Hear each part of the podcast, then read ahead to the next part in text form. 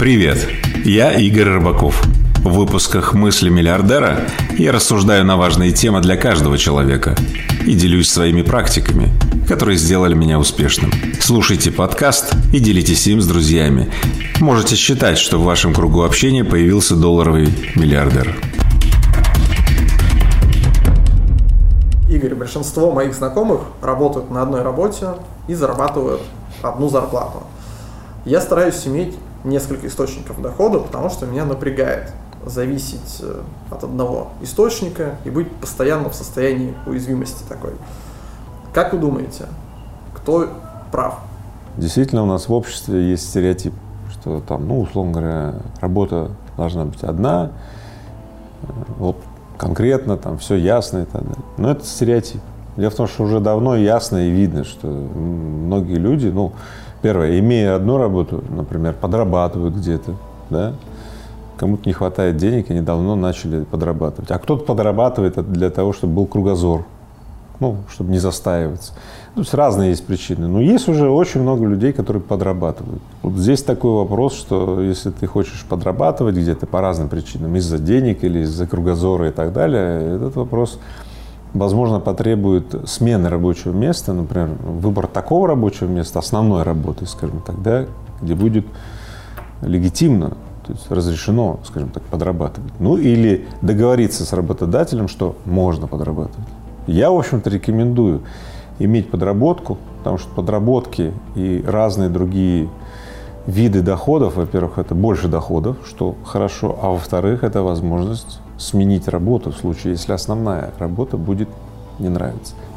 Я знаю, что вы своим некоторым сотрудникам а, позволяете заниматься другими проектами и зарабатывать, в общем-то, в других местах. А, большинству руководителей такой, такой подход абсолютно непонятен. Почему вы выбрали именно такой подход? А, скажем так, я как работодатель, я бы не позволял бы этого делать. Вот. Но как предприниматель, исследующий различные формы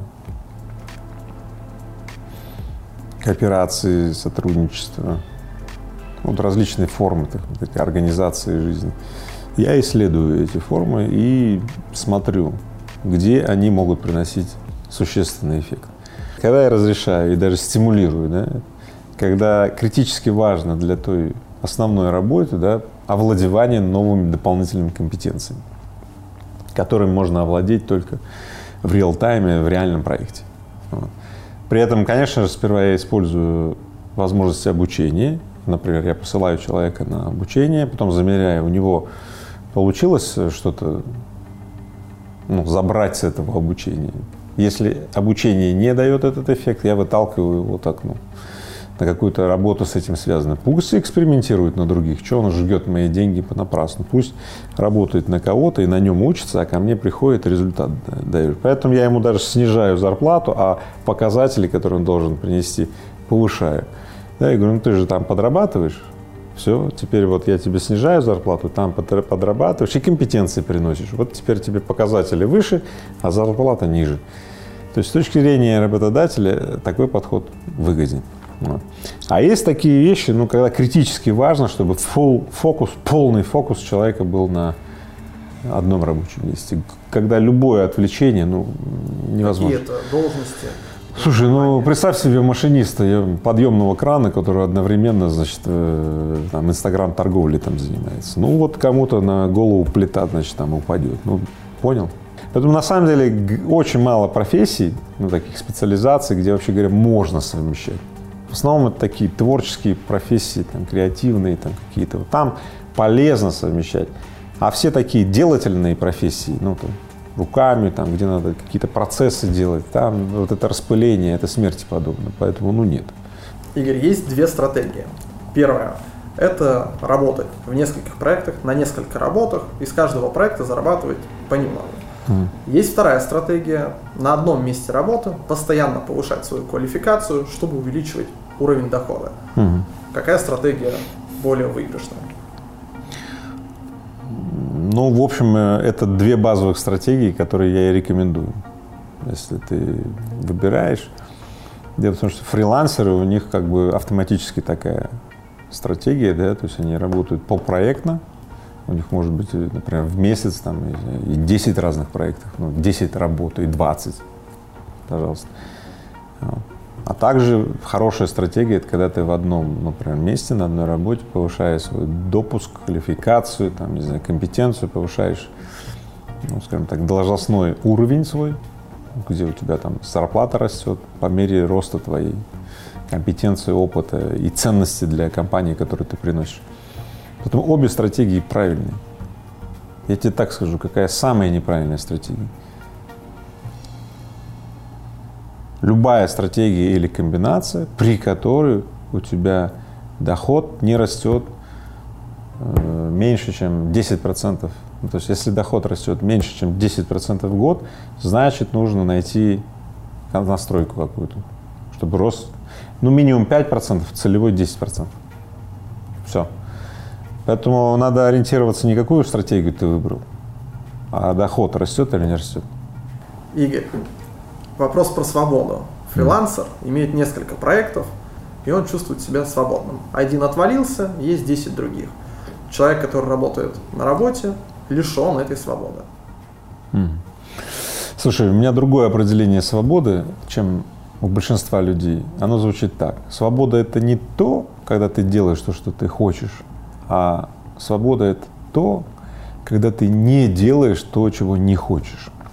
Поэтому в этом смысле фрилансер действительно очень сильно свободный человек, не делает то, чего он не хочет.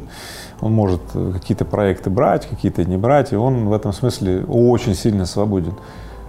Но вот проблема в том, что заказы-то не очень постоянные, да, если ты, ты конкурируешь таком очень коммерческом поле, в котором очень много могут быть фрилансеров, да, и заказов может просто не быть, но это очень небезопасно.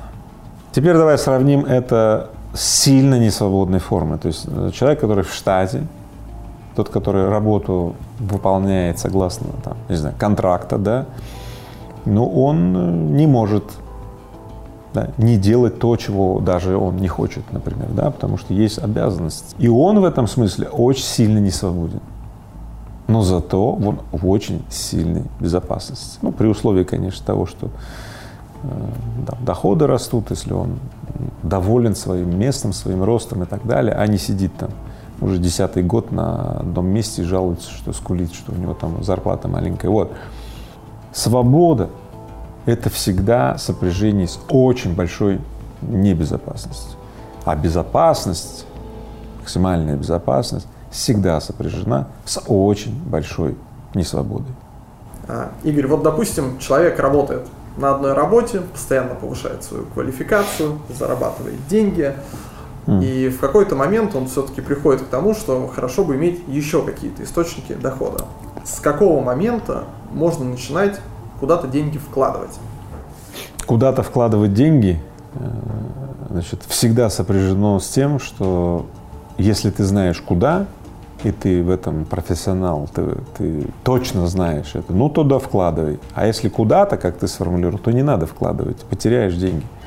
И самое главное, приобретешь себе еще геморрой, ну, какую-то проблему. Если есть у тебя лишние деньги, ну, лишние то, что остается с превышением от там, еды, крова, там, какие-то обычные бытовые расходы, да, то вкладывай их в себя. Если у тебя дальше остаются свободные какие-то деньги, да, и ты их хочешь отнести в какие-то бинарные опционы, какой-то там блок чейн, биткоин, там, я не знаю, в одноруких бандитов поиграть, наперски какие-то и так далее, и в акции, в игру на бирже, да, то я тебе так скажу, ты потеряешь все деньги. Не надо никуда вкладывать то, чего ты не знаешь. Все понимают, что хирургом, кто стал без э, не знаю, соответствующего там, образования, практики и так далее, то это какая-то ерунда, то есть так не бывает. А вот и куда-то вложить деньги, это нормально. Такое ощущение, что вкладывание денег, это чем-то отличается от хирурга. Еще раз говорю, ничем не отличается. Если ты вкладываешь деньги, не будучи хирургом, ну, то есть компетентным профессионалом в инвестировании, то ты все потеряешь и приобретешь себе психологические травмы. Точка. Игорь, если все-таки стоит задача получить дополнительный источник дохода, какие источники пассивного дохода в этом случае вы можете порекомендовать? Если у тебя есть все-таки какие-то деньги, которые ты хочешь отправить на создание пассивного дохода или дополнительного дохода и так далее, да, смотри, первое правило – только через э, соответствующих э, профессионалов рынка. Только. Никогда не сам, никогда не стань розничным инвестором. Есть ну, прямо огромный список, ну, как значимый список э, профессионалов инвестиционного рынка, но при этом, знай, есть еще более огромный список жуликов, проходимцев, которые так и ждут вот этих вот лохов, которые поинвестировать куда-то хотят. Они говорят, да, да, создай пассивный доход, в недвижимость вложи. Ага. Я много видел таких в недвижимость. Вот московская недвижимость всегда в цене. Сейчас вот меня кто люди смотрят, они знают, они купили когда-то квартиры эти в Москве, сейчас пытаются их сдать. Потому что коммунальные расходы, которые они должны платить, там, ремонтик и так далее, сжирает всю эту арендную плату. Доход – ноль. То есть большинство людей влипли. Но всегда найдется тот, кто, я же вот, вот э, молодец, у меня есть доход. Ну да, всегда так. Если тебе кажется, что ты получаешь волшебное инвестиционное предложение, что ты кладешь бабки и все, тебе работать не надо, и у тебя будет 10% или больше там 10% годовых, да, знай, ну, твой мозг уже получил дозу, ну, ты уже на, на наркотике. И все. Мозг говорит, а, вау, как хорошо, я буду это делать. Вот, в принципе, только это и надо из жуликов. Все. Ты наркоман. Ты попал, ты влип, ты потеряешь свои деньги с вероятностью 98%. А если ты окажешься среди тех 2%, которым повезет, ты почувствуешь себя великим инвестором, и ты попадешься к жуликам на следующем цикле. Не волнуйся. Потому что твой эффект эйфории после того, как тебе первый раз просто повезло, что ты инвестор, ты знаешь куда, да, толкнет тебя на то, чтобы ты повысил ставки, повысил риски и так далее, все. Ты потеряешь деньги на втором или третьем шаге. Вот Гарантия. Хочешь со мной поспорить? Отдавай мне все лучше свои деньги сразу. Да? Возьми э, 10% от этих денег да, и покажи мне на пяти годах, как ты будешь приумножать эти ну, взятые 10%. Я тебе гарантирую, что ты потеряешь, ну или в лучшем случае будешь там ну, в, в нулях. Вот если в нулях, то тебе повезет. Если потеряешь, все. А те деньги, которые ты мне отдашь, я тебе с них верну, давай так, честно, 5% годовых в долларах. Я выделяю 10% э, соинвестиций в свои компании. То есть вот все, что я вкладываю в свои компании и управляю сам, я получаю доход больше 10% в долларах. Поэтому если я тебе обещаю, ну, взяв твои деньги, вернуть с телом 5%, ну, ты понимаешь, да, это я тебе гарантирую да? Но я управляю сам своими компаниями, которые я знаю досконально. Поэтому э, люди меня просили сделать спецпредложение.